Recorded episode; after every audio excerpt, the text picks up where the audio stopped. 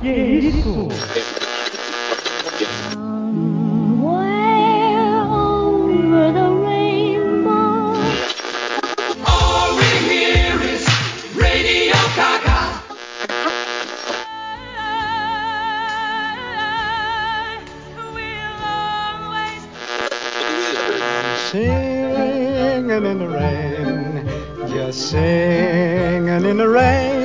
Oráculo. Oráculo. Oráculo. Oráculo. Oráculo. Oráculo. Oráculo. Oráculo. Oráculo. Oráculo.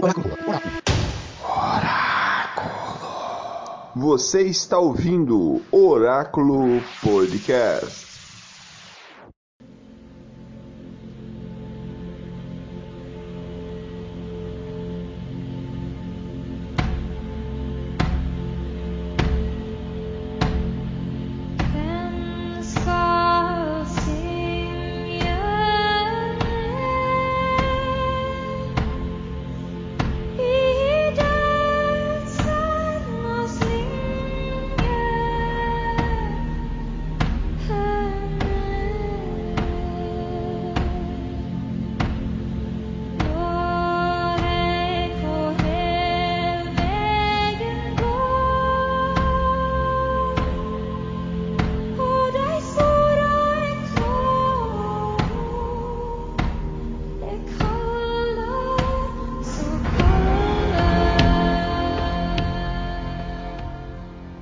Olá, o Oráculo Podcast está no ar. Eu sou Carlos Daniel, a voz do Oráculo, e nesse filme eu senti falta do Loki.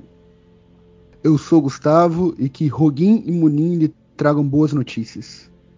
Olá, eu sou Igor Delfino e hoje vamos falar sobre The Raven King. Olá, eu sou a Michele Daminero e está começando mais um Oráculo Podcast. That never cries, Prince Amleth. The prince that turned from his fate. A beast that cares for naught. A beast that wrings tears from the eyes of man. Now remember, for whom you shed your last teardrop. Remember the oath to right the wrong. Remember the Raven King. Remember. Remember. It contains the salty ocean you must sail upon to the edge of the world. It feeds the freezing river of hate that runs in my veins. It will take you to an island in the north where there will spring a burning lake bursting from a black mountain's peak. There. I will drown my father's killer. Follow the vixen's tail to the dwelling of the Ancient One to seek the fated sword that matches your brutal rage. By speaking my fortune, which... For where your path of ashes ends, another will begin her journey. A maiden king. Release me. You cannot escape what fate the Norns have spun. Now be gone!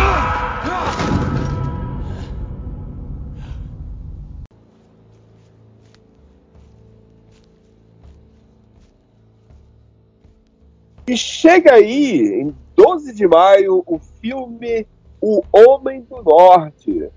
Filme aí o, dirigido por um diretor aí que já vem dando aí o que falar de seus últimos filmes, bem aguardado, inclusive, desde a sua primeira aparição dos trailers, é, o, o, o, a composição do elenco também, né? O, o, o cast do filme é incrível e já chamava atenção.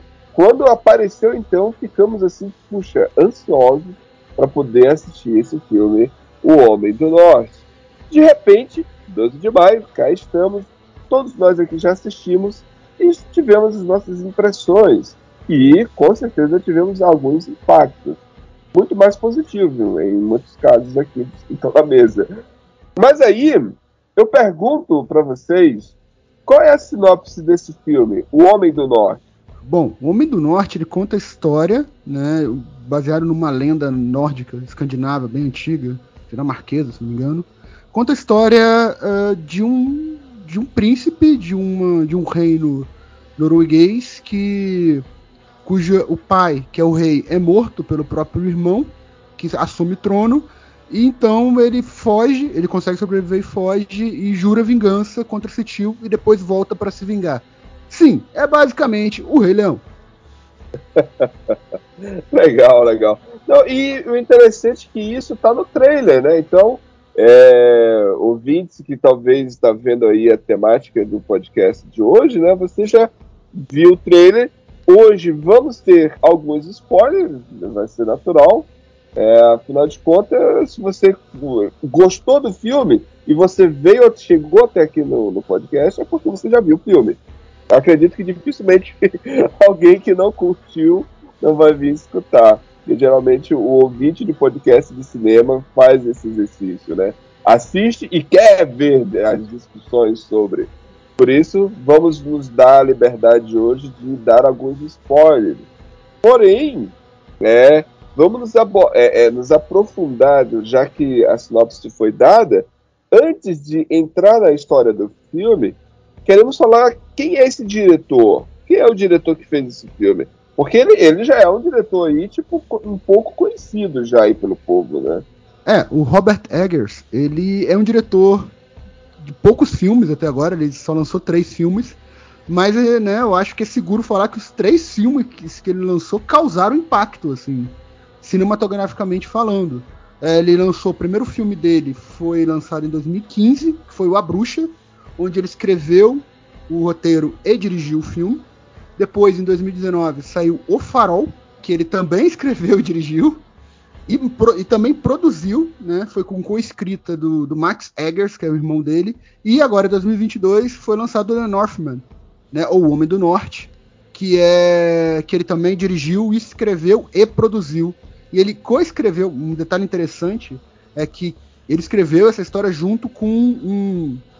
junto com o Sion, o Sigurðsson, Birgir Sigurðsson, né? Esses nomes irlandeses são ótimos, que é um poeta é, irlandês, que é um poeta, novelista e escritor islandês, irlandês não, desculpa gente, islandês, e, e de fato, né, até por isso também, eu, acredito eu que a história se passa na Islândia, a parte final dela. E ele nasceu em Nova York em mil novecentos e oitenta e três, morou parte da sua infância em Wyoming e depois grande parte dela na Nova Inglaterra, e em dois mil e um ele voltou para Nova York para estudar no Conservatório de Atuação, e ele comenta que a infância dele na Nova Inglaterra foi uma das maiores influências dele, e ele escreveu A Bruxa baseado numa, é, numa plantação que ele vivia visitando, né, em Massachusetts. Mas eu acho que é seguro falar, ele só tem três filmes, mas são três filmes assim bem impactantes, uh, bem esquisitos, né? E eu gosto bastante da questão de ser esquisito. E talvez, né, uma das coisas que tenha feito o filme O Homem do Norte uh, não ir bem na bilheteria, né? Não ir bem, assim, flopar na bilheteria, por assim dizer, não ser tão assistido no cinema, é porque ele foi vendido como uma saga épica de vingança. Mas ele, no fundo, é um filme esquisito do Robert Eggers. E é muito bom por causa disso. Uhum, uhum.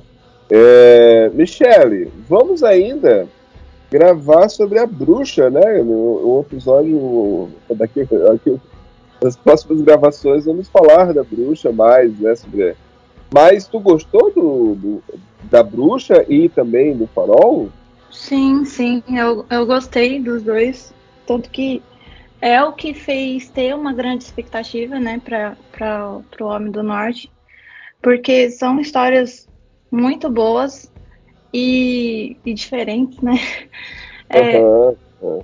eu, vi, eu vi que ele falou, eu vi um, um, um fato interessante, que ele sonhava com as bruxas e por isso que ele quis escrever a história, né, esse, essa história desse filme. Então... uma coisa que ele sonhava desde quando era criança, e aí ele, ele quis escrever um roteiro sobre isso. E, e ele teve bastante dificuldade, assim, né, de, por conta dessas histórias estranhas, ninguém aceitava, ninguém queria ele, foi difícil para ele conseguir um financiamento, né, pro, pro filme, né, e, e digo que demorou para ele conseguir esse financiamento. E, e o interessante também é que ele tem um processo criativo muito, muito bom, assim, acho que por conta, além da... Ele, ele é do teatro, né, e ele também foi é, diretor de arte.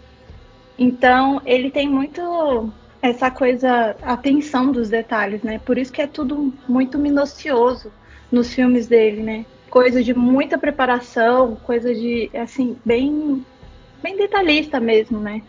Não sei se vocês já... se vocês concordam. Sim, sim, eu, eu concordo. Eu, eu acho que ele, ele coloca coisas, assim, que, tipo...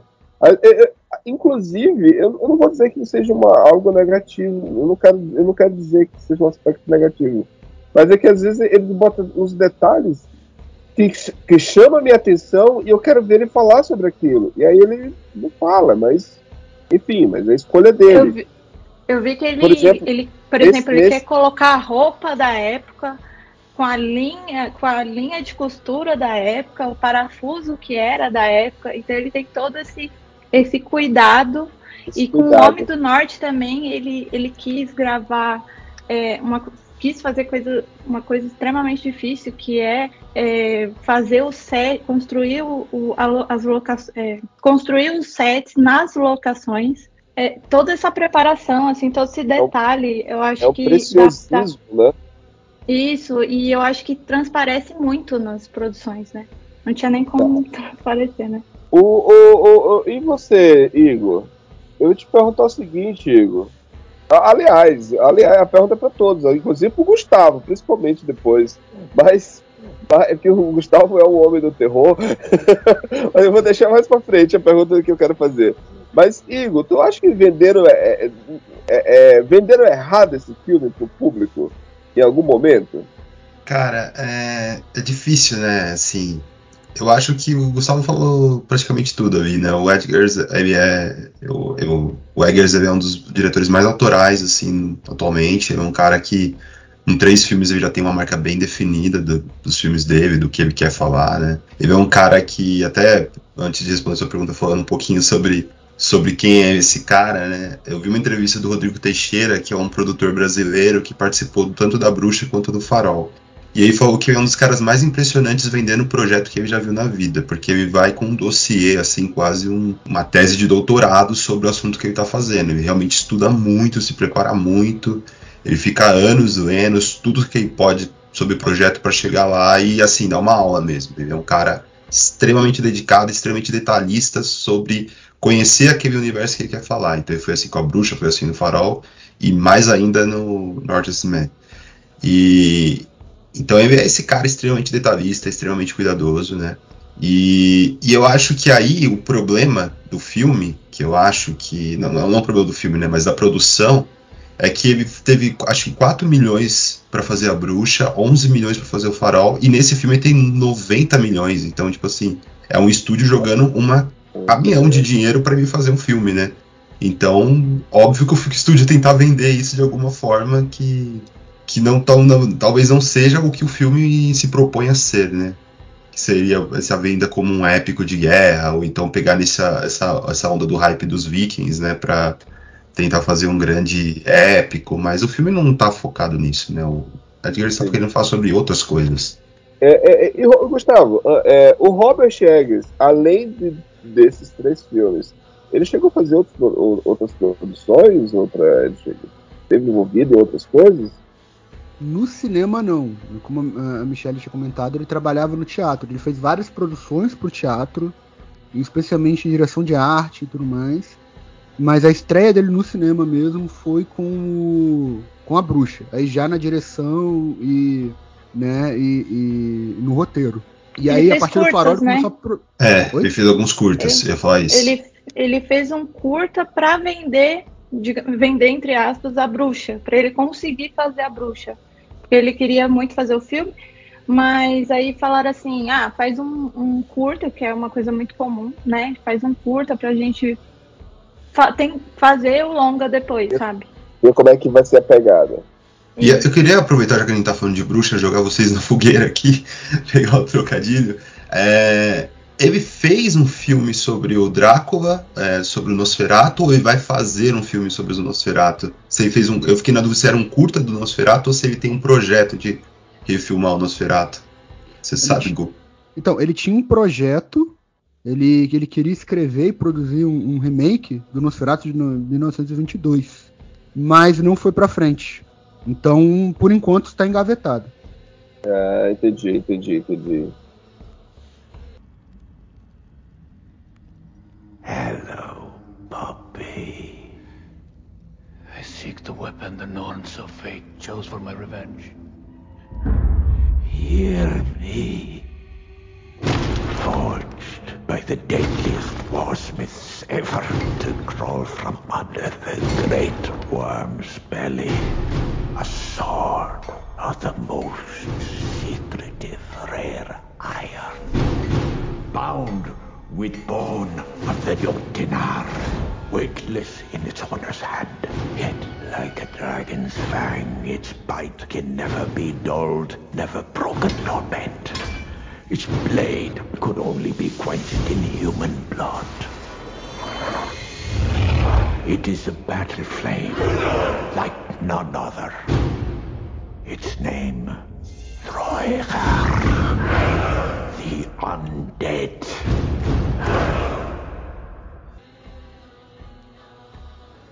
E, né, o filme, né, assim como na Bruxa, ele, a Bruxa se passa ali é, nos Estados Unidos, não é isso? É, o Farol, eu não lembro, mas se eu não me engano é na Inglaterra. Pelo que eu me lembro, é. É, é um farol, ele não, não delimita onde fica farol, o farol. É um farol. É, se eu é. não me engano, não tem nenhuma... Não tem nenhuma referência é. a país, não. É, é um farol. Tá. E, e estamos aqui, né, daí, no, no final do filme, eles chegam a comentar que é a Islândia, a terra, o solo da Terra Preta, e os vulcões... E estamos literalmente aqui dentro da mitologia nórdica. É, quando se trata de mitologia, é, Gustavo, quais são as primeiras ressalvas que é sempre interessante a gente fazer? Bom, as primeiras ressalvas, e especialmente em relação à mitologia nórdica, é que existem várias é, versões da mesma história. Como são histórias muito antigas da, da humanidade... Era um período que a, a, a escrita não era tão divulgada, em alguns locais nem existia escrita. É, por exemplo, nos países escandinavos não existia escrita, existia só a escrita rúnica, que até aparece no filme, especialmente na espada. Mas não era normalmente utilizada. Então, né, a, primeira, a, a primeira obra de mitologia nórdica que vai surgir escrita é a Edda, Edda poética e Edda em prosa, que é do século treze, lá na Islândia já. Então, é aquela coisa, são as histórias orais que vão sendo contadas, por isso tem várias versões da mesma história, por assim dizer, e, por vezes, são, até essas versões elas são antagônicas, né? Uhum.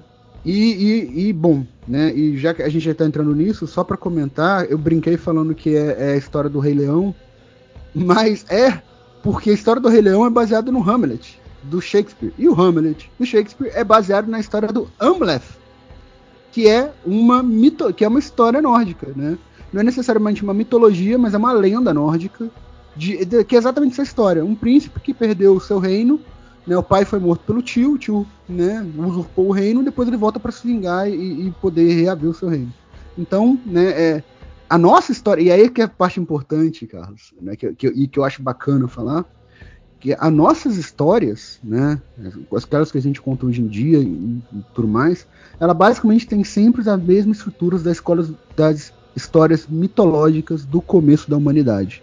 A gente não foge muito disso. Tá. Mas a parte, e uma das partes que eu acho mais legais, e uma coisa que inclusive que, que a Michelle já comentou, né, o nível de dedicação que Robert Eggers dá. Ele pesquisa extremamente aprofundado sobre aquilo que ele vai fazer o filme. Nada tá ali por acaso e nada tá perdido. Tanto que um detalhe interessante é que, se você for olhar no I M D B, todos os personagens, todos os personagens que aparecem no filme têm um nome e um título, né? Tipo Amleth, o, o, o, o urso lobo, né? Que é o príncipe, o, rei, é, o pai dele, que é o Auranvel, que é o Rei Corvo, o Fjorne, o seu irmão, todos eles, inclusive aqueles que aparecem só em uma cena, inclusive aqueles que nem tem fala, os figurantes. Esse, este é o nível de dedicação do Eggers ao projeto. Então, posso complementar? Posso complementar Isso. também? É, é, é que o Gustavo falou também que essas histórias eram orais e, e naturalmente muita coisa se perdeu, né? Das lendas, das histórias. E o que foi, e o que conseguiu se regist, é, ser registrado, né, em escrita foi quando chegou o cristianismo, né? Porque aí o cristianismo chegou e aí ele meio que substituiu toda essa, do, essa adoração pelos deuses nórdicos. Então, os mitos é, e os deuses nórdicos, eles começaram a ser descritos como homens, como reis, como os heróis de outros tempos, e para eles poderem serem contados no mundo cristão. Então, eu acho que também essa história do Amleth foi contado, contado, poderia ser contado de uma maneira como se fosse do mundo cristão, sabe? Do cristianismo, digamos assim. É, eu queria muito complementar essa parte, entendeu? Então, só completando também essa parte da mitologia, que eu acho importante é, salientar que toda mitologia, né, e toda religião, né, a gente tem sempre um pouquinho de fatos reais, um pouquinho de, é, de fé e um pouquinho de mitos, né, de, dessa parte mais místicas mesmo. De, que são, normalmente os mitos são mais alegorias, né, sobre, por ser a tradição oral, né, então a, a construção de alegorias é muito importante nessa época. E é muito importante também falar que a... a A sociedade nórdica ela é muito parecida com a sociedade egípcia, no sentido que a, a religião está muito grudada nas tradições. Você não, não é, por exemplo, você é católico e tem a sua doutrina, você vai viver sua vida. Não, você, a sua vida é a religião e está tudo muito misturado. Então, assim, Tifi e Odin são, são deuses que incentivam muito é, essas atitudes extremamente violentas, que você vai... Tanto é que o paraíso... entre aspas, né, o paraíso do nórdico, é ir para Valhalla, é, só é alcançado se você morrer em batalha. Então o maior medo do, do, do homem nórdico, principalmente das mulheres também, é que até, eles têm até um... Eles são, não são tão patriarcais assim como outras estruturas da, da mesma época, mas é alcançado pela batalha, né? Então isso é muito importante, né? E, da, sim, sim. E detalhe que o Valhalla é, um, é o grande palácio de Odin, onde você vai beber e lutar todos os dias até o fim da existência. Ou seja, né? Lutar ser, até o fim da sua existência. E ser e treinado pelas Valkyries. Exato, ser treinado pelas Valkyries. E, ne, e nesse filme ele fala muito disso, né? Ele, ele, ele queria morrer com honra, né? Para as Valkyries levarem ele. Não, isso, tá? é, não, tem até uma cena é, que a gente pode falar mais pra frente, óbvio, a gente vai falar mais pra frente, que tem um uhum. personagem que perde o coração e morre dormindo, que o pai fica desesperado. Ele fica desesperado porque sabe que ele vai pra Hell, né? Que seria... Depois o, o cristianismo pega isso e transforma no, quase num inferno cristão, mas não tem nada de inferno cristão, Hell. É, que é justamente para essas pessoas que morrem sem ser em batalhas, né? Sem ser... Você, que você tem um caminho, né? É, que eu acho muito bonito na, na, na mitologia nórdica, que o seu destino está traçado. Você vai nascer e você vai morrer, e acho que a, o filme deixa isso muito claro para o Amleth. Ele já tem um destino traçado. Só que você pode escolher sempre morrer como um herói ou viver como um covarde. Eles sempre dão essa opção para as pessoas, né? E, e todo nórdico vai sempre buscar esse caminho do herói, né? O filme, o filme é, o filme é uma, uma, uma poesia, não, é uma forma poética, né, sobre o destino, eu, eu acho, né, você estava falando sobre o destino, eu acho que a, o filme em si é uma forma de, de falar so, sobre o destino de forma é, muito bonita, assim, né, muito significativa, com um peso maior, né, e eu acho que, como o Gustavo falou, Esse, esse filme tem muito, é assim, é um prato cheio para quem gosta de, e para quem tem uma referência, é um prato cheio, assim, eu, eu mesma, eu gosto muito de mitologia nórdica, então eu, eu fiquei maravilhada, assim, essa foi a palavra, eu fiquei maravilhada com o jeito que ele mostrou, com, com as referências, da, da riqueza de detalhes também, que ele conseguiu colocar, essa coisa do do real, mas também com, né, com, a, com um plano mental também, que ele misturou e que não deixa de ser real também. E eu achei, e eu achei muito incrível isso. É, tem, é, é, é, é essa cena, inclusive a cena que o Igor falou ainda há pouco, né, das Valkyries e tal, você vê ali que você consegue ver a parte que é física, né, e a transição para aquilo que parece ser mitológico, que é a, a parte que ele está lá sendo carregado, que no caso é, é, é agora eu não lembro da personagem que a Anya Taylor-Joy faz, é, ela está carregando ele. É, você vê que é ela que está carregando. Só que logo depois você vê, né, um outro plano onde já é uma valquíria carregando ele, né? Eu, uhum. eu achei isso interessante, poético, né? Eu achei, e, e ele consegue, não fica estranho, né? Não fica estranho. Eu, eu, eu, por exemplo, quando a gente pega a proposta e compreende que, pô, é essa que é a proposta dele, a pegada é essa. Não fica estranho, eu achei interessante também, gostei. Não, mas são, são assim, muitos detalhes, até detalhes sutis, sutis, né? Sutis, né? É, tem a, arv- a árvore, né? A, a árvore e os nove, os nove mundos, que é onde os, os deuses transitavam.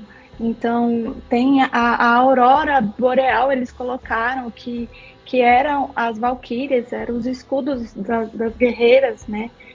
Representava os espíritos delas, sabe, assim, são detalhes, assim, que ele colocou no filme e, e ficou muito legal, a lança no início de uma batalha, que é bem, muito, é muito simbólico. Sim. Ah, eu, eu achei muito, muito é, legal. A lança de Odin, né? Só, só posso, só, rapidinho, só, Carlos, só fazer só o último detalhe da mitologia, que eu sou apaixonado por mitologia, e tem um perso- personagem do tio, depois que ele... ele, ele toma as atitudes dele, ele vai para a Islândia e ele vai viver quase como um pastor, né? Praticamente assim, vai cuidar de ovelhas, e ele é muito servo de, de, de Frey, né? Do deus Frey. E o deus Frey, o deus Frey é justamente o deus da, da paz, da, das colheitas, uh, da serenidade, só que o deus, deus Frey, ele tem uma espada mágica que sempre quer sangue. E, e em um momento do, do, da obra, você vê que parece que os deuses abandonaram o tio dele pelo crime que ele cometeu e, e, e joga toda a fúria de Odin, que Odin está apoiando, né, o Amleth, contra ele. Então, até esses pequenos detalhes de quem era o deus tal, quem era servo de quem, como é o jeito dele de viver, como diz muito quem era o deus que ele seguia. Então, foi um trabalho muito minucioso mesmo. Eu, agora, essa parte aí, Igor, eu, eu não consegui compreender. Se vocês pudessem me, me esclarecer, inclusive é na, na parte que... Não, se bem que... Mas vamos lá, é, é, é só fazer um disclaimer aqui rapidinho. Tem aquela... A, a, é, é exatamente isso. Ele se tornou rei, né? Matou o irmão, se tornou rei. E quando o personagem principal, o Amleth lá, ele descobre, ele já tá adulto, e descobre que é o outro, o outro servo lá conta pra ele, ah, mas o cara lá, é, ele até debocha dele. Eu não entendi por que, que ele debochou dele. É tipo assim, eu entendi assim que ele matou ele à toa, matou o irmão à toa, porque ele se tornou um pastor agora. Eu não, eu não consegui entender por que, que aquilo dele foi pejorativo. É porque, né, na, na compreensão geral, ele matou o irmão para virar o rei do reino do irmão. E pouco tempo depois ele perdeu o reino para o, o rei Haroldo da... Harold, né, o rei Haroldo da Noruega. Então por isso que teve esse jocoso. Ele matou o, o irmão, que é um crime, que é, até pela visão deles é um crime, para poder virar rei, mas mesmo assim ele não ficou sendo rei. Entendeu? Por isso tão jocoso. Não, ah, e, tá. e, tam, e também tem uma questão da maldição, né? Ele ficou amaldiçoado, tanto é que ele mata o vidente, né? Ele corta a cabeça do vidente, porque provavelmente foi, foi amaldiçoado. Pelo... Corta a língua, os olhos, é, a orelha e depois a cabeça. Porque com certeza ele falou que ele estava amaldiçoado, o irmão dele amaldiçoou ele antes de morrer, né? Entendi, entendi, entendi. É, antes de morrer ele fala que o, o reinado dele não ia ser longo, antes dele é. morrer t- retirando a cabeça. Beleza, beleza. Então vamos voltar aqui. Antes, eu faço uma, um parêntese aqui. Já que estamos falando de mitologia nórdica, vikings, dessa região, da, dessa região ali, tivemos recentemente uma série dos vikings. É, eu queria, eu queria, queria e, e quando a Michelle ainda há pouco ela comentou a parte da escrita em que a Igreja Católica ela contribuiu para poder ter, né, esse, essa questão da, da, daquela, de toda a mitologia de forma que era oral passar a ser escrita. E aí na série eu lembro que tinha um personagem lá que era, que era cristão, né, e depois passou a ser, entrar para a cultura viking. É, eu queria que vocês, vocês lembram, eu acredito que o Gustavo assistiu, não foi, Gustavo? A Michelle também assistiu. O Atelstan, que era um monge cristão e foi vendido, foi levado como escravo e acabou se adotando a religião nórdica por um tempo. É, e depois voltou a ser cristão de novo, depois voltou a ser monge, né? Exato. Então, é, ali, ele, é, você assistiu também, né, Michelle? Eu assisti, assisti. também. Assisti. Ah, então beleza. Mas eu, eu não lembro tanto, assisti faz tempo e não assisti tudo. Não, mas é justamente isso, é um monge que ele, o, o Ragnar, né, que é o, é o líder, ele quer entender um pouco mais sobre a cultura para até poder realizar mais furtos melhor, e ele meio que sequestra esse monge aí, né, para tentar integrar. Eu, eu, eu posso... É, eu, eu sei que o papo tá sério, a gente tá gostando, é legal quando o papo tá assim, mas eu posso dizer uma coisa aqui que eu odeio nessa série dos Vikings. Eu odeio o Ragnar, cara, aquela cara dele de Neymar. Ele tem uma cara, eu olho pra ele, eu olho o Neymar. Caraca. A cara dele, mano. E aquela ah, cara de... Eu fui descobrir hoje, pesquisando, Alanço, que o rolo cara. realmente foi um, no... um duque da Normandia, velho. Eu fiquei é, impressionado. É... A história do rolo... Real... Eu fiquei é, impressionado. A... é a lenda do rolo. É, é, de fato, foi um... um... um nórdico que fazia expedições, invadiu a França mais de uma vez, aí o, o rei francês resolveu falar, vem cá, vem, toma esse pedaço de terra aqui pra você e protege a gente aí do seu povo. E aí, essa é a história do rolo, é uma, é uma lenda real também. Não, não era... A história dos vikings é, pega várias lendas, o, o Ivar Sem Osso, o, o Bjorn, é, é, Ironside, né, o Flanco de Ferro, o, o Uba, Ragnarsson, depois tem Uba Ubson também, que é outra lenda. Mas enfim, pegam várias lendas, né, o, o Vikings, e vai, faz uma amálgama, né? O rolo não existiu na mesma época que o Ragnar existiu. Mas enfim, isso pra história em si, né, né pro, pro, pro seriado em si, isso não importa. Pra narrativa isso uhum. importa pouco. Beleza, então fechando parêntese aqui, vamos voltar para O Homem do Norte. É... E aí, seguindo aqui a estrutura do roteiro aqui, é, chegamos aí nesse filme No Homem do Norte, e assim, não tem como a gente, inclusive já mencionamos ainda há pouco os três filmes anteriores, mas aqui vamos ma- mais uma vez falar, é, existe uma assinatura do, do, do, que a gente tipo, se consegue ver paralelo dos filmes anteriores para esse filme. Cara, eu vejo bem facilmente, né? Acho que a Michelle e o Igor vão poder falar melhor, mas aí tem umas coisas que eu quero falar em relação à direção dele nesse filme específico, mas eu vou falar mais pra frente. Em relação a isso que você perguntou, os filmes do Eggers, esses três, pelo menos, né? É aquela coisa, um é coincidência, dois é... é um é fatalidade, dois é coincidência, três já tem um padrão, né? E eu acho que já pode ver um padrão. E mais, o Eggers começou no terror, mas eu acho que ele já transcendeu. O Homem do Norte mostra que ele transcende o gênero. Ele não é um diretor de gênero, né? Mas, cara, são filmes muito mais é, ambientais. São muito mais é, atmosféricos, né? Então, ele constrói toda essa atmosfera. Primeiro que ele não tem pressa nenhuma no filme dele. Isso fica bem claro. Ele não tem pressa de construir as coisas. Ele não tem pressa de estabelecer. Ele vai fazendo tudo no tempo que ele acha que tem que ser feito. São filmes extremamente detalhistas. O começo do Homem do Norte, pra mim, cara, é, é...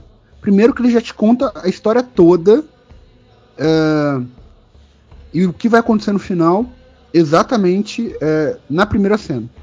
Que é a cena que ele coloca a questão da árvore, que seria mais ou menos a árvore do destino, vem uma voz em off, falando como se estivesse falando para Odin sobre uma, um guerreiro que ele iria receber, para esse guerreiro ser recebido no Valhalla, que morreu com honra, não sei lá o quê. Então ele já te conta tudo na primeira cena. Mas como, né, atualmente a gente não assiste as coisas sem prestar muita atenção, isso foge. Mas a parte mais legal que eu acho é que logo depois que vem isso, é o rei Corvo chegando de volta no, no castelo dele, né? Só que ele é trazido por dois corvos, que, né, que, e, e por isso que o estudo da mitologia é muito importante pro Eggers nesse sentido. Porque ele é trazido por dois corvos E se você estudar, você sabe que o, né, quem controla os corvos na mitologia nórdica é o é o Odin. É o Odin, são os dois corvos. Odin, memória e sabedoria. Exatamente, ele tem dois corvos específicos, que é memória e sabedoria, ou pensamento e memória, enfim, que é Huginn e Muninn. Então é como se fosse, né, os dois corvos, né, trazendo, vindo para assistir a história. Então tem todo essa, essa, esse apego aos detalhes que, que o Robert Eggers está fazendo, que ele já tinha feito no Farol, que ele já tinha feito no, no A Bruxa, é, a bruxa, né? E com algumas tomadas que são tomadas única e exclusivamente para estabelecer um, um, um tom. Por exemplo, na Bruxa ele foca muito no rosto da Anya Taylor-Joy, especialmente no começo, especialmente na hora que o irmão dela vai, vai sumir.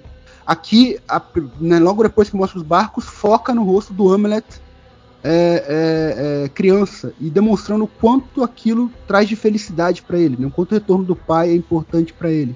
Depois ele vai fazendo isso. Ele faz a mesma coisa no, no Farol, focando no rosto do Robert Pattinson ou do Willem Dafoe. E são coisas só para estabelecer um, um, um tom, para estabelecer um, uma atmosfera. E, e eu acho isso magnífico. É, eu acho Cara, que ele tem uma linguagem visual muito marcante, assim, pegando no gancho do Gustavo, é muito marcante.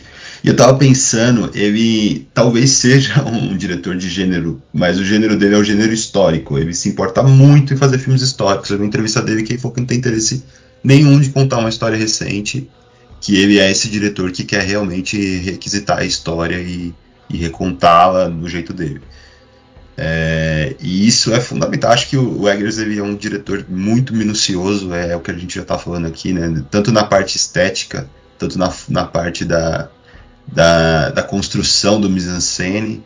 Só que eu acho que O Homem do Norte é um filme que ele muda um pouco a estrutura narrativa, porque é, tanto, eu sinto tanto no Farol quanto na Bruxa quase um, uma, uma, uma, sabe aquela tensão meio Enigma de Outro Mundo? Tipo, que você está... O, o, o problema da solidão e do isolamento uh, em, em pessoas específicas, causando transtornos nelas e, e todo esse problema. E aqui não, aqui ele já abre mais para uma parte muito, muito mítica mesmo, muito fantasiosa, ele abraça. A Bruxa é um pouquinho de mítico bem no final, né? Farol também você tem pinceladas um pouco mais presente, e aqui é do começo ao fim, né? Ele já abraça a fantasia como todo. O Farol tem, o Farol tem terror cósmico, né? O que seria isso? E... Você me falou, mas eu fiquei com curiosidade. A parte, a parte da sereia, né? É. Bom, vou passar para a Michelle, eu mas só para falar... É, não, em relação... Não, não é, tranquilo. Em relação ao terror cósmico do Farol. É, cara, terror cósmico é utilizado para aquele tipo de terror, né? Tipo, a humanidade é... Isso vem muito da ideia Lovecraftiana e tudo mais, mas é como se a humanidade ela fosse muito pequena em relação a todo o universo. E, de fato, a humanidade, qualquer ser humano, é muito pequena em relação ao universo. A gente não faz frente a nada ao universo. Então o terror cósmico é isso. Alguma coisa vai acontecer, ou um terror muito grande, que por vezes nós não conseguimos compreender. E alguns vão ficar só magnif- maravilhados com aquilo, outros vão perder completamente a sanidade. O Farol é um terror cósmico nesse sentido. Primeiro que utiliza muita coisa do mar, e isso está muito presente na, no William Hodgson, William Hope Hodgson e no, no, no Lovecraft. Mas especialmente exatamente pela perda de sanidade, o, é, aqueles... Né? Pode ser só uma, pode ser só uma é, é, analogia, né? Não uma analogia, mas uma, eu esqueci a palavra agora, mas enfim, uma, um simbolismo, né? Para que eles vão perdendo a sanidade por causa do isolamento, e de fato isso é, mas é, também eles entram em contato com alguma coisa que a mente deles não compreende e eles vão perdendo a sanidade por causa disso, e não há nada que a gente possa fazer, não há nada que nós, humanidade, possamos fazer em relação ao universo. É isso que é o terror cósmico, né? A pequenez da humanidade em relação a todo o universo, enquanto isso é aterrorizante em alguns momentos. É, eu até queria complementar que ele tem muito isso com... Eu acho que ele tem um simbolismo muito forte nos filmes dele com os pássaros, né? Pelo menos no, nesses três filmes. O, o corvo tem de, no significado da bruxa, com a bruxa que era ligado com as bruxas, é totalmente diferente Do, do filme do Homem do Norte, no, do Homem do Norte, que é o corvo mais ligado a... Caramba, eu tô confundindo as coisas. Mas, mas é, o corvo é, na bruxa, é mais ligado ao significado das bruxas, e no filme do Homem do Norte é mais ligado a mitologia nórdica, e no filme O Farol tem a, gaivo, a gaivota que ele mata, e aí também foi, é aí que começa todo, todo digamos, né, a má sorte, né, que é a protetora dos, dos, dos, marit, dos marinheiros, que fala? É, dos, é, dos marinheiros, dos marujos. Dos marinheiros. Marinheiros. É, dos marinheiros, então ele tem toda uma simbologia com os animais, é, pode ver que ele coloca o bode lá na bruxa, aí ele coloca a raposa na, na, no Homem do Norte, no, oh, gente, tô engagando com, com o Homem do Norte, que é quando ele guia, né, o, ele para a espada. Então, ele tem muito isso forte nos filmes dele, né? Os animais. A, a, além a, da fotografia, além da... da é, é, essa coisa que é bem marcante dele, os planos master, né? Que, os filmes, que ele gosta de trabalhar nos filmes. Os planos sequências também, que, que estão nos, nos, nos bem aparentes nos três filmes, né? É, é, é, o, o... Eu, eu, eu, eu gosto de, eu gosto de, é que assim, ele gosta de fazer a gente ficar incomodado e consertado com algumas cenas. Por exemplo, o Farol, o Farol tem uma cena de masturbação. Cara, que dali deixa, dá um desconforto. Caralho, porque não, ele não tá querendo, tipo, ó, sabe, ele, ele, ele, ele me lembra muito Lars von Trier. aquela, aquela sensação de incômodo. Mas você não consegue, não consegue tirar os olhos, tá ligado? Eu, eu, acho, eu acho isso muito interessante.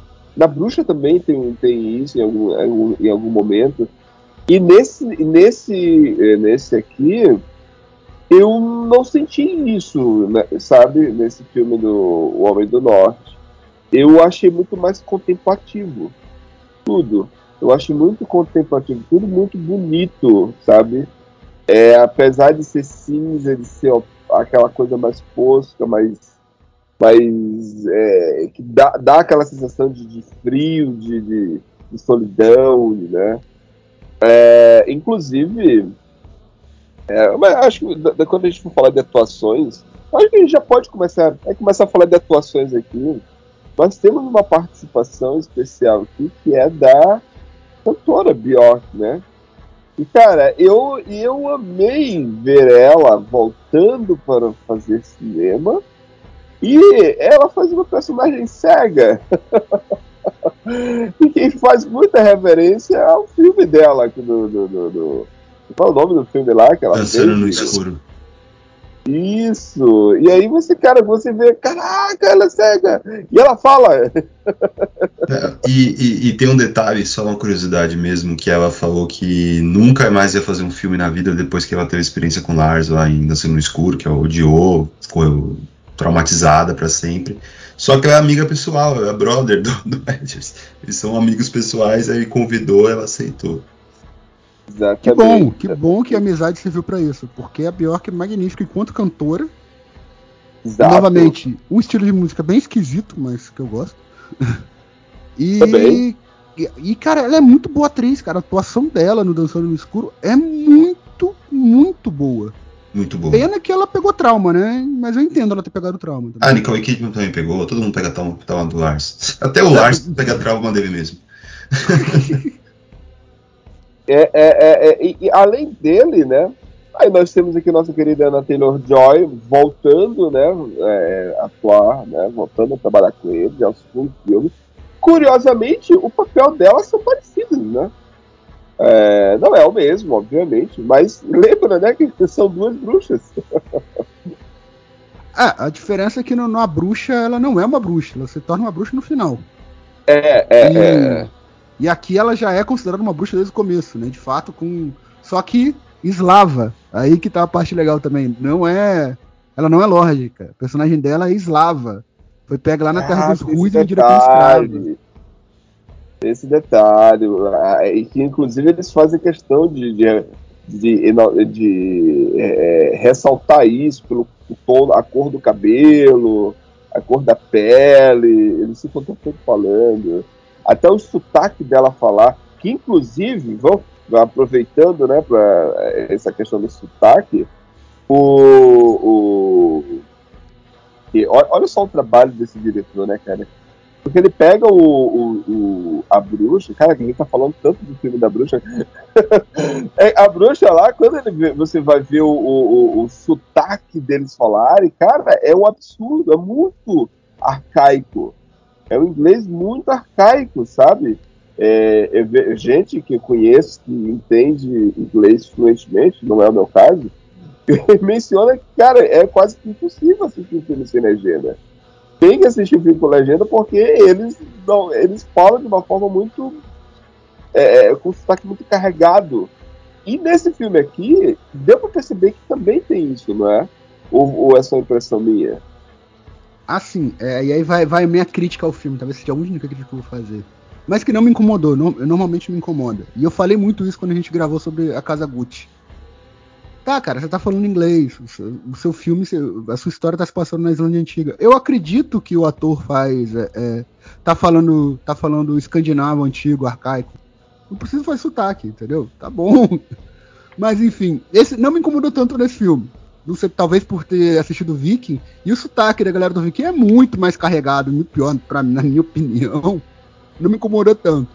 Mas é aquela coisa, é, o sotaque pra, pra personagem da Anya Taylor-Joy faz sentido, porque ela é uma eslava. Ela não fala aquela língua quanto uma língua materna. Mas pro Amleth, pro Fionn, pra Gundur, que é a Nicole Kidman, pro Gunnar, pra, pra aqueles outros lá, pro Thorin, né, não precisaria ter o sotaque. Mas é isso que eu acho. E aí, é, eu acho que, como, como o Igor já falou, é aquela coisa, né, o... o O estúdio botou muito dinheiro. Então, se o estúdio botou muito dinheiro, você não vai fazer o filme com eles falando em escandinavo antigo.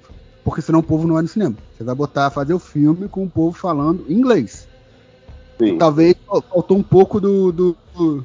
Sei lá, não, não sei se dá coragem. É difícil elogiar o Mel Gibson hoje em dia. Mas faltou um pouco do daquela posição do Mel Gibson, né? Quando ele era diretor. Não, o meu filme se passa... Uh, na época de Jesus, então eles vão falar aramaico. Meu filme se passa no meio do Império Azteca e do Império Maia. Eles vão falar a língua de lá, né?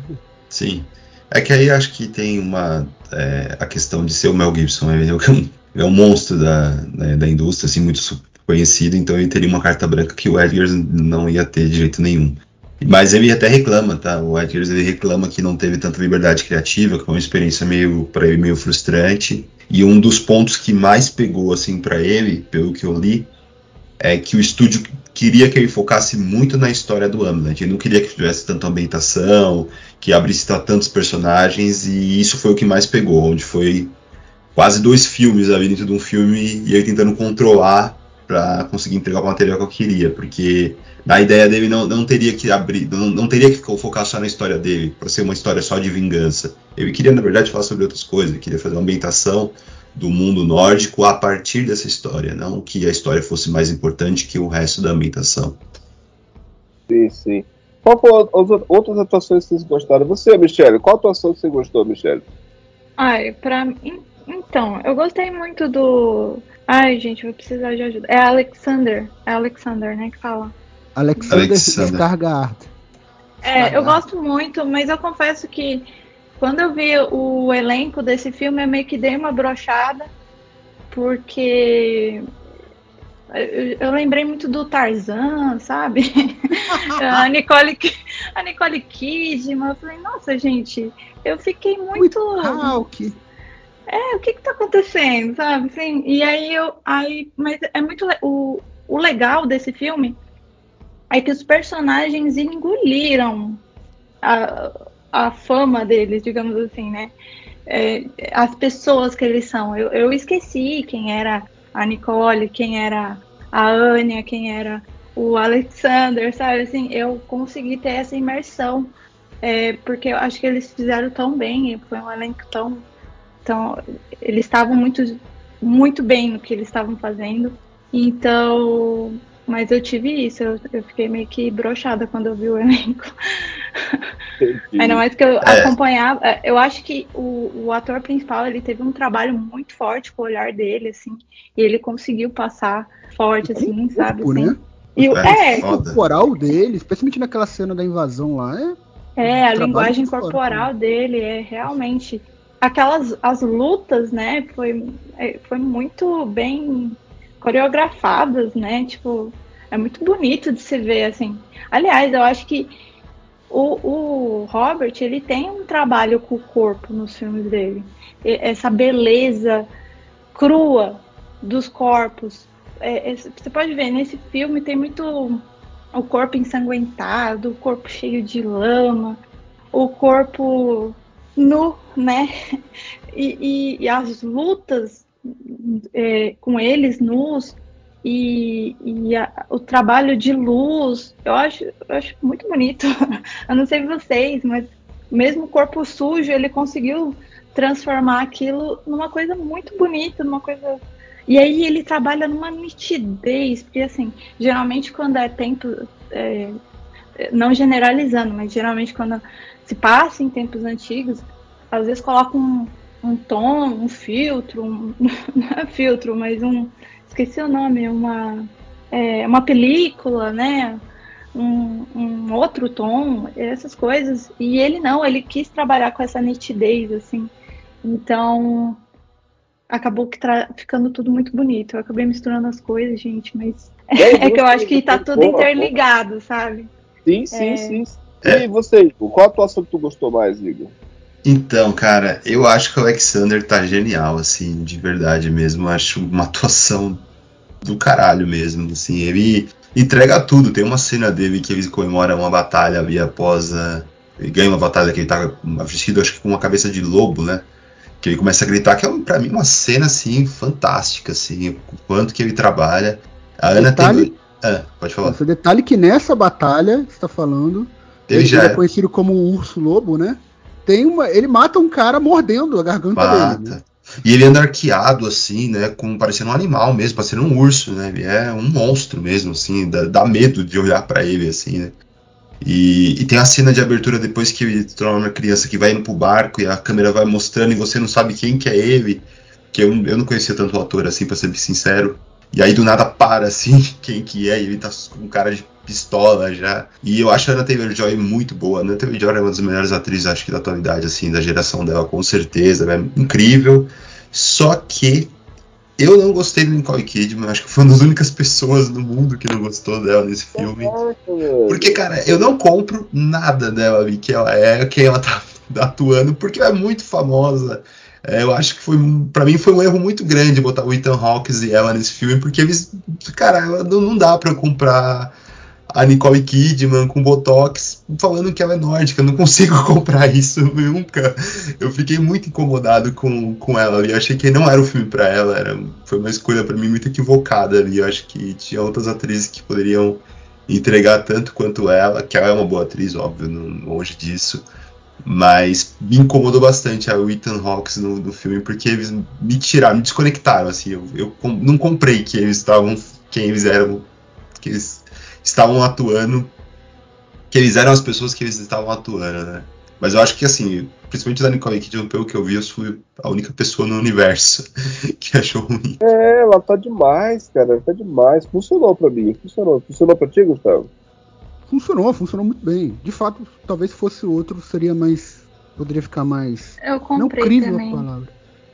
Mas eu acho que também é coisa do estúdio mesmo, de ter colocado ator famoso, de falar inglês, foi tudo, tudo coisa do estúdio, mas a, mesmo assim, eu acho que eu, o mais incrível é que o diretor conseguiu, mesmo com, a, com os termos do, do estúdio, ele conseguiu deixar muito filme dele, sabe, assim. Sim, não, isso, isso, não, isso com é, certeza. É um filme do Eggers, né? Não, com é... certeza, isso é inegável.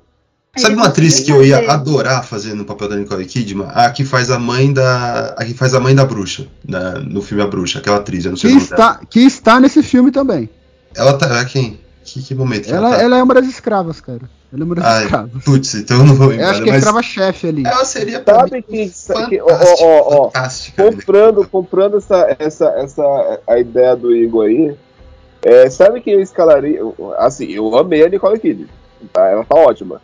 Mas, é, brincando aí com, a, com a, a ideia do Igor, eu acho que aquela atriz que fez Hereditário... A Toni uh, Collette? Collette? ela, é, porra. É que ela também é muito. Fa- é que eu acho que, como esse é um filme histórico, é. Você bota alguém muito famoso, velho, assim. Pra, pra mim seria igual ah, ter ah, o Nicolas Cage ali, sabe? Fazendo o, o rei. Eu ia ficar olhando pra ele e falar. O Nicolas Cage seria. Ter... Velho. Cara, o Nicolas Cage ia soltar, ia ser uma coisa maravilhosa. Mas então, é, é por isso que eu brochei. Porque, é que, é que, por exemplo, o principal. Eu acompanhava ele em True Blood, meu. Ele era vampiro vilão, sabe? E aí, quando eu vi ele, eu já assimilei ao vampiro vilão. E ele tava com o olhar, o mesmo olhar. Ah, então, então, então, então eu acho que. E, ele... e o Tarzan, o cabelo do Tarzan. Aí eu falei, e meu, só, e só pra comentar, ele fez também. Ele fez também a minissérie A Dança da Morte, onde ele também foi o vilão. É mesmo? Então, é, isso eu não vi. São filmes vi. épicos, geralmente. é... casa com atores não muito conhecidos, é isso? Não, é, seriamente, acho que assim, eu tô sendo muito criterioso, eu sei disso, que eu estou sendo muito criterioso, é que realmente, não, não, eu, acho que a Nicole, eu acho que a Nicole Kidman é muito, é tipo assim, muito estrela, tá ligado? É uma coisa, tipo assim, pra mim, ela tá num filme muito, porque o Eggers é um filme, ele faz filmes pequenos, né, apesar que ele vendeu esse filme muito grande, ele é um diretor praticamente indie, assim, né, independente. E aí me incomodou um pouco, assim, de falar a verdade. É, é, por exemplo, o, o Ethan Hawke, eu, eu, eu também tava muito incomodado. Mas a atuação dele é tão, tão assim, boa num nível assim, tipo, que eu nunca vi ele atuando daquele nível, na minha opinião, que, cara, me convenceu totalmente, assim. Eu fiquei menos incomodado. A Nicole eu já vi ela fazendo atuações do mesmo nível, então não sei. Acho que foi, foi uma coisa que me incomodou um pouco. Mas longe de deixar o filme ruim, né? Entendi, entendi. E a Nicole Kidman, a atuação dela é muito boa, como, sei lá, eu espero ver qualquer filme com a Nicole Kidman ver algo naquele nível. Então eu entendo o que você tá falando, Igor, apesar de não concordar tanto. O Ethan Hawke, eu acho que se entregou muito bem. Eu gostei muito do Skarsgård, não vou nem comentar. Né?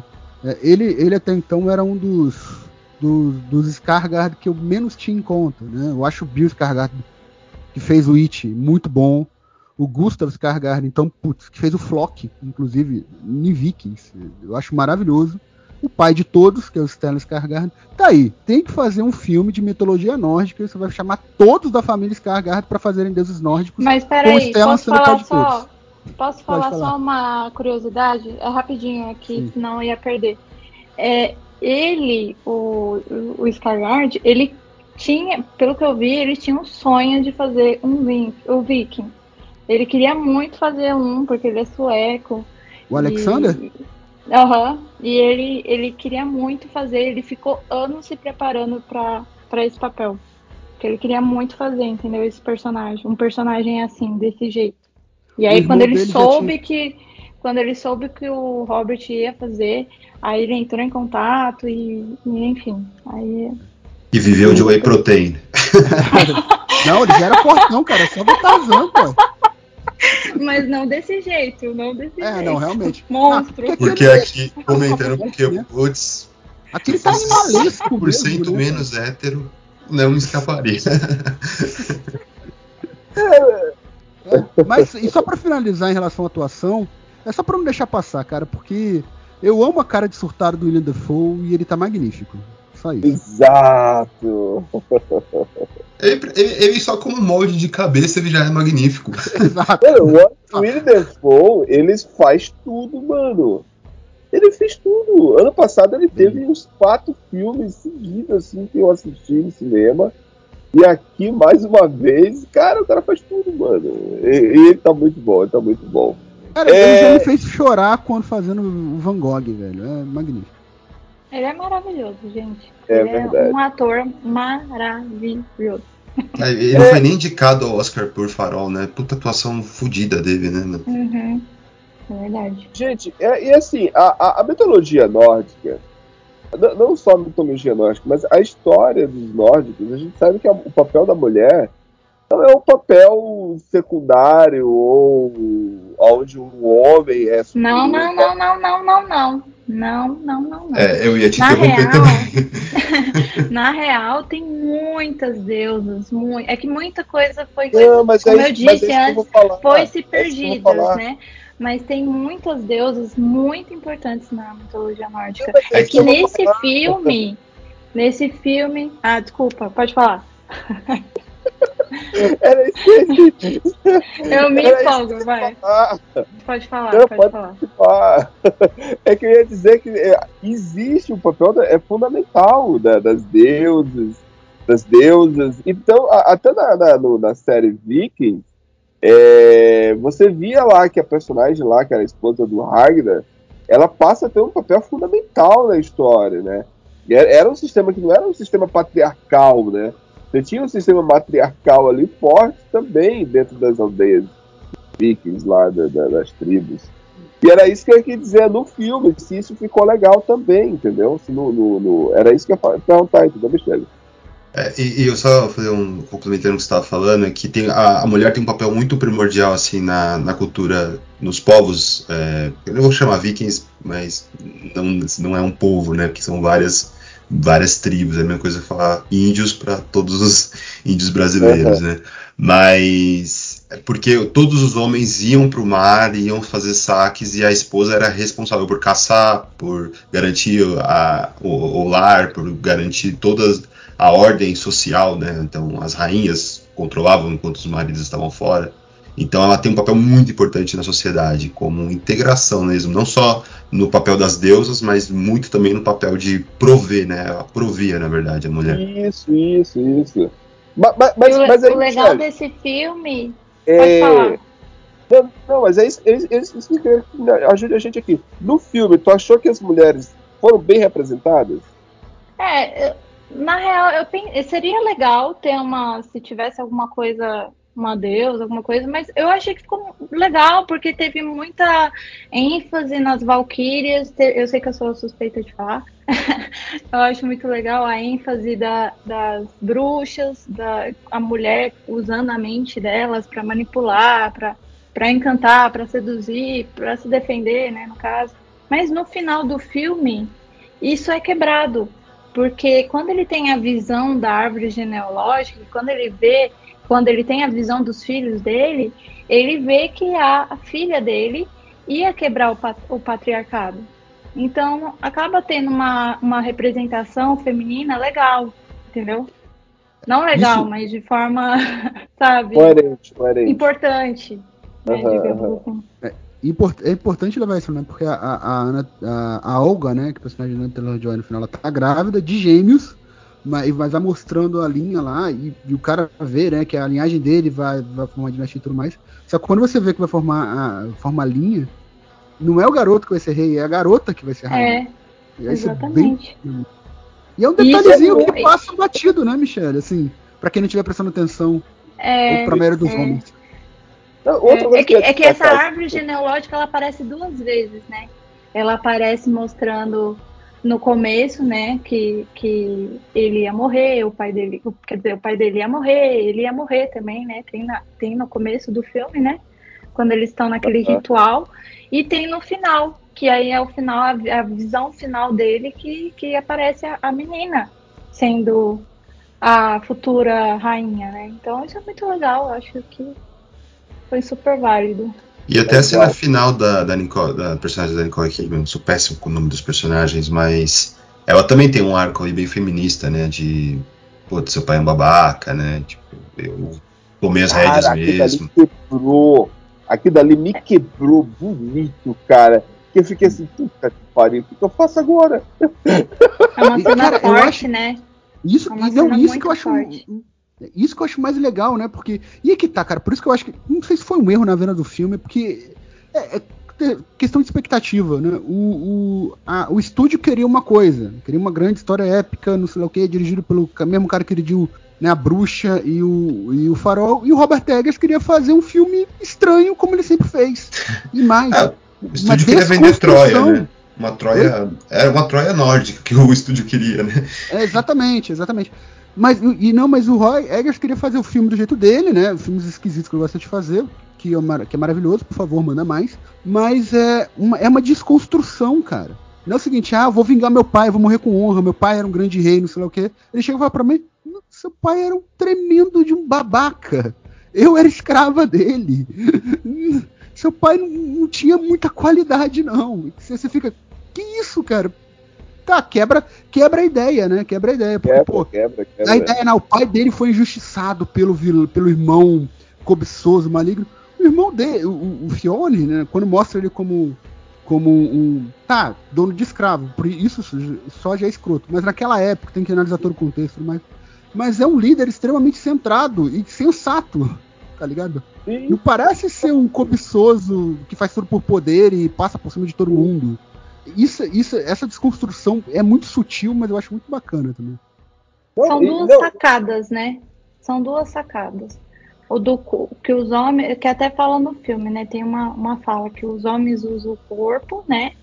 Pra, pra luta, e as mulheres usam a mente. E essa sacada também de... de é, mas essa saca, outra sacada também, porque... tem o principal que a gente fica com dó, mas ele também começa a fazer coisas per- perversas, violência, e aí o filme fica o tempo todo nessa linha. Você vai ficar mesmo do lado dele, sabe? Essa coisa assim, cê, cê, é pra ele que você torce, e, é. e essa é. linha tênue que a gente sempre fica, né?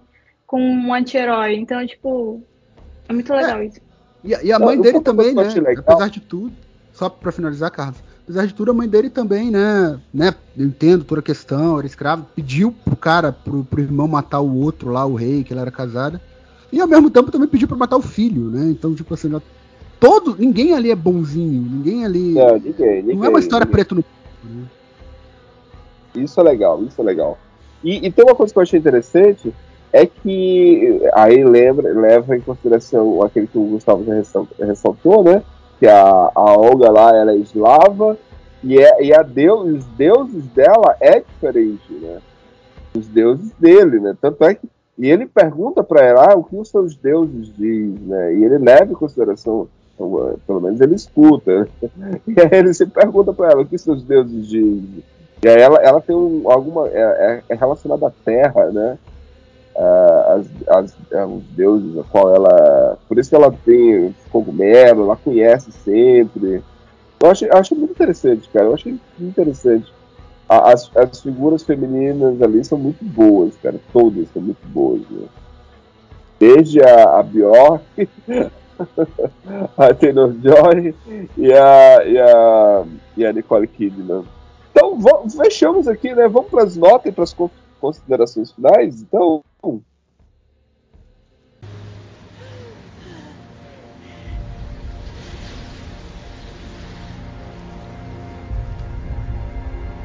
Visitnia dacheri siversko ovitru. Nesite njanjana ste zemlji predko bojikčan. Tam zrošu, ja vam rošu zavrezi. Divni bitvi deli jakolo vodu su brijani. Diani vašim čistas. Arja!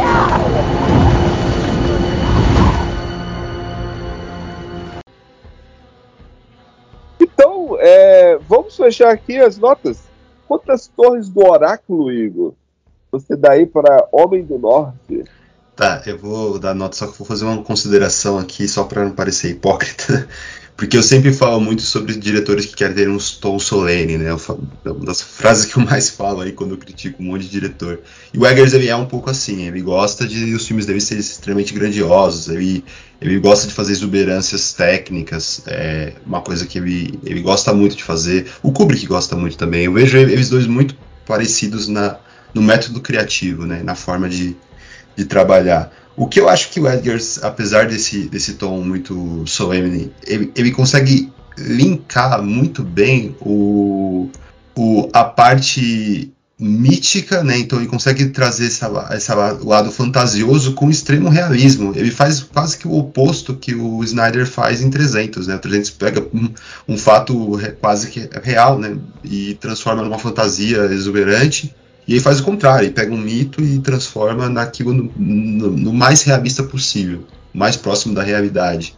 E eu acho isso incrível, eu acho isso um trabalho muito minucioso, eu acho muito difícil fazer esse cinema. Pra mim, O Homem do Norte é o melhor filme dele. Eu vou dar quatro torres, quatro e meio, vai, vou dar quatro torres e meia. O que você, Michele? Eu, então, acho que deu pra parecer pouco, né, que eu amei o filme. Eu amei tudo que ele entregou, é, as referências, é, a fotografia que é, nossa, fotografia linda, hipnotizante, né? Seria a palavra para mim. Foi todo um, foi uma imersão, uma, é, foi entregue uma, uma experiência mesmo, né? Quando você se entregou pela história. Tudo com uma câmera só, foi gravado com uma câmera só. Eu não consegui nem imaginar a treta que foi. Não tinha nenhuma câmera de, de, de cobertura para auxiliar, nada. Então, ele fez um, um trabalho muito incrível mesmo. E para mim é cinco torres. Caramba, show de bola! E você, Gustavo, quantas torres do Oráculo você dá aí para Homem do Norte? Antes da gente começar a gravar, eu falei, né, eu fazer uma brincadeira que eu ia começar o podcast com uma pergunta sendo qual que é o melhor diretor dessa, qual que é o melhor dos diretores dessa nova onda e por que o Robert Eggers. Mas brincadeira à parte, de fato, cara, e não, para mim está muito delicioso essa nova era porque como eu sou viciado em terror e três dos principais na minha visão vêm daí, né? Que é o Robert Eggers, que fez dois filmes, o Ari Aster e o Jordan Peele. Eu adoro os três. Mas dos três, eu acho que os três são bem reconhecíveis em cada, no que eles se propõem, né? Mas eu acho que dos três, o que tem a assinatura mais presente, que tem a autoria mais forte, é o Eggers. E é como o Igor falou, tem, mais, tem um tom bem solene, ele traz isso muito de teatro. No, no A Bruxa, eles falam daquela forma bem rebuscada do, do inglês antigo. Aqui, a primeira cena, a cena do, do, do Rei Corvo chegando, todo mundo fazendo a pose, segurando lá o... Esqueci o nome daquele amuleto, né? Do, que eles usam como, ou na garganta, ou no, ou no... Do Torque, né, o nome daquele é Torque, lembrei. É, né, várias, vários homens segurando, a mulher do lado olhando. A forma que o, o irmão dele fala quando chega, ela tá toda, né? É, como se estivesse dando um discurso mesmo.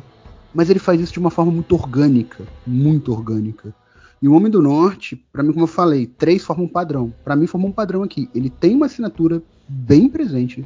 Ele é um diretor muito bom. É um cara que eu vou querer... né? Ele faz pesquisas extremamente aprofundadas. Eu vou querer cada vez mais é, é, seguir ele, digamos assim, né? Assistir o que ele bota. E o Homem do Norte é, é cinco torres. Caramba, cinco eu torres. Posso só dar um spoilerzinho assim? Porque a gente está fazendo uma lista dos melhores filmes, dos vinte melhores filmes, e esse filme entrou na, na lista do Gustavo. Então ele está entre os vinte melhores filmes da vida do Gustavo. Caramba, que legal. Nossa, e posso fazer uma consideração final? É que é uma história extremamente clichê, né? Clichê, ele faz a jornada do herói. E, e o mais incrível é que ele consegue romper assim, com as regras, assim. Ele dá umas rasteiras no, com o público, mesmo usando uma história totalmente comum, clichê, que, que claro, perdura ao tempo, né? A gente tem muito esse inconsciente de vingança e tudo mais, mas eu queria muito comentar isso, né? Que a gente nem falou, acabou nem falando. É verdade. Dessa, é verdade. dessa estrutura comum, essa história que todo mundo já viu, e mesmo assim conti- continua é, interessante, olha, né? Esse conto ele é quase a base da, do Herói de Mil Faces, né? Assim, se você for pegar a estrutura, né? Quase todos os filmes de ação, de vingança, se estrutura nesse conto, né? E Hamlet, né? Muito mais por causa de Hamlet do que o conto, com certeza, né? Entendi. Olha, eu vou dar aqui minhas, minhas, minhas, minhas torres. É o seguinte, é, esse filme é muito bom, gostei pra caramba. É, fui sem expectativa nenhuma. É, eu não gosto de violência, gente, sério. É, falou que foi do Tarantino, né? Eu não gosto de cenas de violência, eu acho. E, e eu, fiquei, eu fui assistir o filme com medo de, de que, ah, eu vou ver violência barata e tal. Até as cenas, por exemplo, aquela cena da criança. O cara ia bater, bater, pegar aquele taco, bater na cabeça da criança com a bola, aquilo ali, cara. Mas eu, o filme não é sobre isso, né? Isso, isso que é interessante, né? O filme não é sobre isso. Então, eu saí muito feliz, porque eu não estava assistindo um filme de briga, de homens másculos, lutando, guerra e tal. Não é sobre isso o filme. E o que eu achei mais interessante... é que aí, voltando um pouco sobre a, a, a forma dele gravar, quando ele pega a mitologia, Eu já, eu já falei, eu falei isso na cena dos Valkyries ainda agora, e agora eu vou citar outra cena que é a cena que quando o corpo... Aí, é, na verdade é a mesma cena, só que anterior, um pouco antes, quando o corpo dele cai, né, e os corpos, os corvos lá vão lá e, e derrubam. É, dá a entender, dá, pelo que eu percebo, e aí é, dialoga também com o, a fala do Igor, que ele tá querendo mostrar pra gente que aquela sensação é a sensação que o personagem está tendo. Mas ele também nos mostra o que está acontecendo. Entende? Então, tipo, é, ele mostra ali... Ah, eu, eu, o corpo caiu porque os corvos foram lá e, der, e, e derrubou. Ah, a, a Ana... A, a, a Valkyria está carregando ele. E, e então, de uma forma muito sutil, ele mostra é, isso... Só que também ele mostra o que, que de real, o que, que real tá acontecendo, né? Só que é muito, é muito sutil. Eu acho, cara, eu acho isso genial. Porque ele abraça essa... Ele não tenta ser mitológico, tipo, usando poderes, os deuses. Não, ele consegue dar essa, essa, essa linha tênue perfeita. Então, assim, o cara domina o que ele tá fazendo, cara. É, é, é, é cinco torres também. É, ele, ele usa a mitologia como religião, né? Como, como, como Hollywood usa, né? É, mas é, a, a mitologia... Ela a mitologia é, né? se chama, ela é uma religião, é que ela e... se chama agora mitologia. É, mas é, é, a ce, é e a cena, do, a cena dos corvos, eu entendo muito que eles derrubam ele também pra ele terminar o que ele... o propósito dele, que é para ele cumprir o destino dele também, né? Mas, mas tem, tem uma cena, o Carlos, que é, é completa até isso que você tá falando, que é a cena da espada. Porque ele, ele desce e aí luta, né, com o cadáver, mas logo depois parece um, um jogo de câmera que, na verdade, parece que ele nunca saiu dali, né? Que ele só tava olhando o cadáver e pegou com a espada, né? Que eu, dá a entender que pode ser só a viagem dele também, né? Exato! É, o, que, o que a gente consegue ver, eu, a sensação que eu tive é isso. O diretor tá querendo mostrar que aquilo dali é como ele tá vendo aquela situação, como ele acredita, é a fé dele. Ele tem fé naquilo, então ele tem que, o diretor tá mostrando a fé dele, é, é, na cena. Mas ele também, o diretor, de uma forma muito sutil, mostra pra gente o que real aconteceu. Então eu achei, eu achei essa sacada muito boa, cara, muito boa mesmo. Por isso que eu dou cinco torres, porque, tipo, o cara se propôs fazer o negócio e ele entregou aquilo que ele propôs, né? Então, é, é dentro daquilo ali é cinco torres. Tendo isso em, é, como nota, né, chega a uma média de quanto, Igor? quatro ponto oito. Caramba! O filme está aí. Aonde que, pra onde que o filme vai, Gustavo? Vai pra Torre do Mago, fácil. Fácil. quatro ponto oito. Vai pra Valhalla. Vai pra Valhalla ficar Odin. Uma das notas mais altas que já tivemos aqui, cara. Incrível. Tô muito feliz. É... Não tivemos isso no Batman. Não tivemos isso no Homem-Aranha. E nem um outro filme. E faz tempo que não tivemos uma nota tão alta assim. Então, cara, quatro ponto oito de Torres do Oráculo. Tá lá, firme e forte, da Torre do Mago.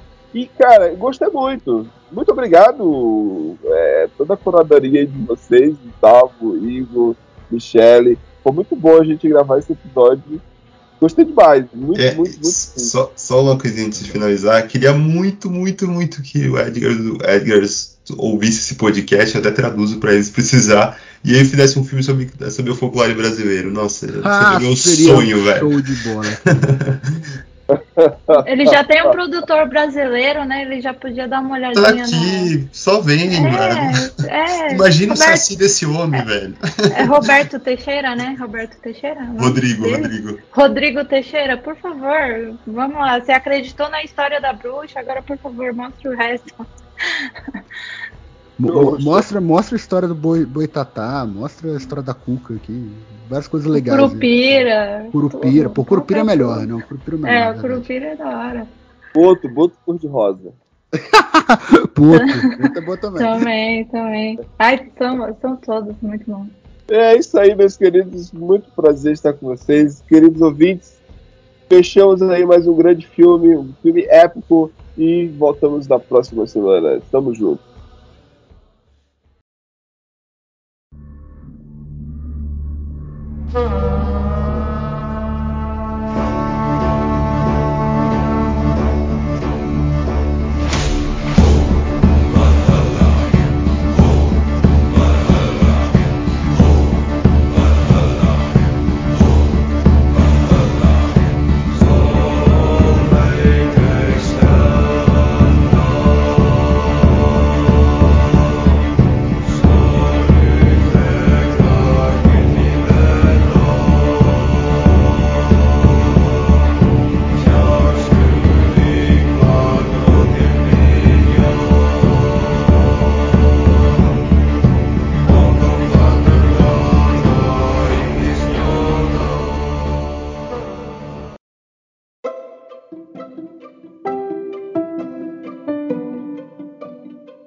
Esse podcast foi editado por Gustavo Vilela Waitley.